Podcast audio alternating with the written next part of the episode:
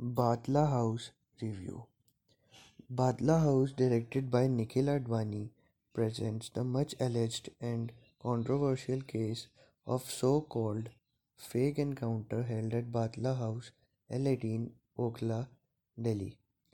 This encounter was being done at the outset of serial bomb blasts at Delhi in 2008. Indian Mujahideen took the responsibility of these attacks which took toll of hundreds of common people of Delhi. Seven days after the incident, Special Cell of Delhi Police raids one flat in Baatla House to arrest the accused. But in that operation, firing gets in and whole operation turns into an encounter, in which three accused and one Delhi police inspector gets killed and two accused succeeds in running away. But surprise to Delhi police, civil society and human rights activists were not with police and with the help of media personals they claimed this encounter to be fake one and hold the police officer ACP Sanjeev Kumar and his team guilty for accusing and murdering the innocent minority students for serial bomb blast. Adding to this confusion, political opposition parties started to demand judicial inquiry to the case and held ruling government as anti-minority.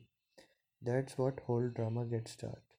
At the end of inquiry in 2018 13, uh, ACP Sanjeev Kumar and his team was acquitted of the charges.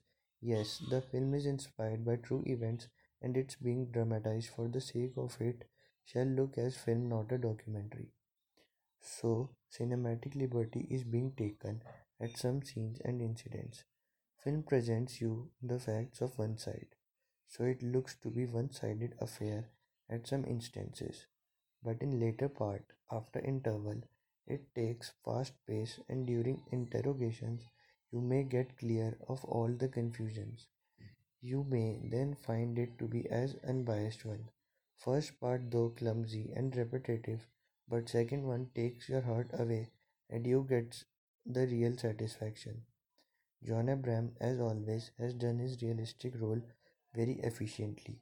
He has been seen this avatar in this avatar several times before, so nothing new in it. He has done the same kind of roles in Romeo Akbar Walter, Satyamev Jayate, Force, Parmanu, etc. He loves to tackle with realistic subjects. Mrunal Thakur in small stints has looked better. Director had the scope of making it more better by by sidelining the drama and pulling in more facts about more facts but nonetheless film has become must to watch.